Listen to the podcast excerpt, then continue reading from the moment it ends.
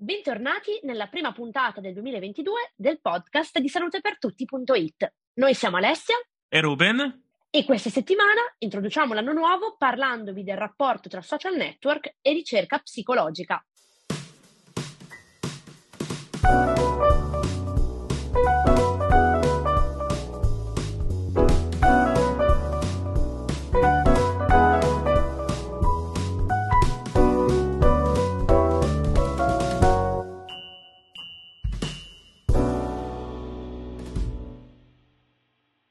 I social network possono rappresentare una fonte affidabile per la ricerca psicologica? La risposta è assolutamente sì. Lo conferma uno studio pubblicato sulla rivista scientifica Royal Society Open Science a cura dello psicologo Eric Mayer dell'Institute of Work and Organizational Psychology dell'Università di Neuchâtel e Lucas Vietti, professore associato presso la Norwegian University of Science and Technology. Il loro studio ha analizzato sette milioni di messaggi che gli utenti di Twitter hanno scritto su se stessi e sul proprio stato d'animo e diciotto milioni che si riferivano invece agli stati d'animo di parenti e amici. In questo modo i ricercatori hanno potuto scoprire, ad esempio, che le persone tendono a essere più amichevoli a partire dal giovedì pomeriggio, ma quando arriva la domenica pomeriggio è evidente un netto peggioramento dell'umore.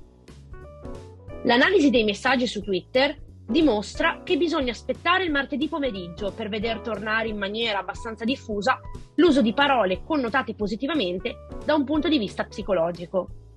Anche l'analisi dell'emoticon ha confermato l'espressione di emozioni negative a partire dalla domenica fino a circa metà settimana, sia nei tweet che si riferivano a se stessi, sia in quelli concernenti altre persone. Mentre la ciclicità giornaliera dell'organismo è molto ben compresa dagli studi sul ritmo circadiano, che è il ritmo fisiologico caratterizzato da un periodo di ventiquattro ore, meno conosciuta è la ritmicità settimanale, in parte biologica, in parte risultato dell'organizzazione sociale, lavorativa, religiosa e culturale. Dati settimanali, in tal senso, ci sono per diversi disturbi cardiovascolari che tendono a portare le persone in ospedale principalmente all'inizio della settimana. Nei primi giorni della settimana si concentrano anche le ricerche su internet su argomenti sanitari, quando tra le parole più ricercate ci sono influenza, malattie sessualmente trasmesse, diabete, menopausa e ovviamente coronavirus. Lo studio mostra inoltre che esiste anche una variabilità quotidiana degli stati d'animo, per cui i messaggi su Twitter che sono stati analizzati tendono a riflettere umori migliori fino alle dieci di mattina. Dopodiché si verifica un peggioramento, forse correlabile ai problemi che si iniziano a incontrare nell'attività lavorativa. L'interesse nei confronti di questo studio nasce non solo dai suoi risultati, ma anche dal fatto che dimostrano come i social network siano fortemente utili ai fini della ricerca psicologica, che permette di utilizzare abbastanza facilmente grandi quantità di dati su emozioni e stati d'animo provenienti da popolazioni reali, piuttosto che da studi condotti in laboratorio.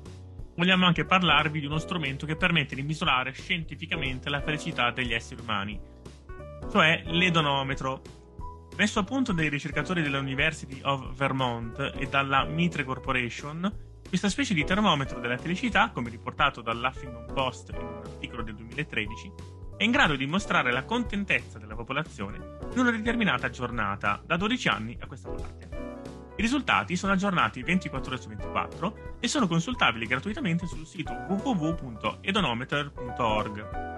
Il risultato è un grafico fatto di picchi e risalite che calcolano la media della felicità di decine di milioni di persone. I dati vengono forniti proprio tramite i social network, nello specifico attraverso Twitter, calcolando le percentuali delle parole chiave utilizzate sulla piattaforma di microblogging. Studiando l'edonometro abbiamo potuto constatare che i picchi di felicità si riscontrano di norma in occasione delle festività e dei momenti di collettività e aggregazione, come Natale, Capodanno e, nel caso specifico degli americani, il giorno del ringraziamento. La pagina più buia nella storia dell'edonometro ad oggi, invece, corrisponde all'omicidio di George Floyd e al conseguente movimento del Black Lives Matter. Noi vi ringraziamo per aver ascoltato questa prima puntata di salute per tutti punto it del duemilaventidue e vi ricordiamo, come al solito, anche se dovreste saperlo, come fare a seguirci. Noi siamo su Spreaker, su Spotify, su Apple Podcast e su Google Podcast, ma ci trovate anche sui nostri social network perché siamo su Facebook e su Instagram come salute per tutti punto it. Infine potete consultare i nostri articoli su w w w punto salute per tutti punto it e mandarci una mail a info chiocciola salute per tutti punto it. Rinnoviamo i ringraziamenti per averci ascoltato e un saluto dal nostro podcast.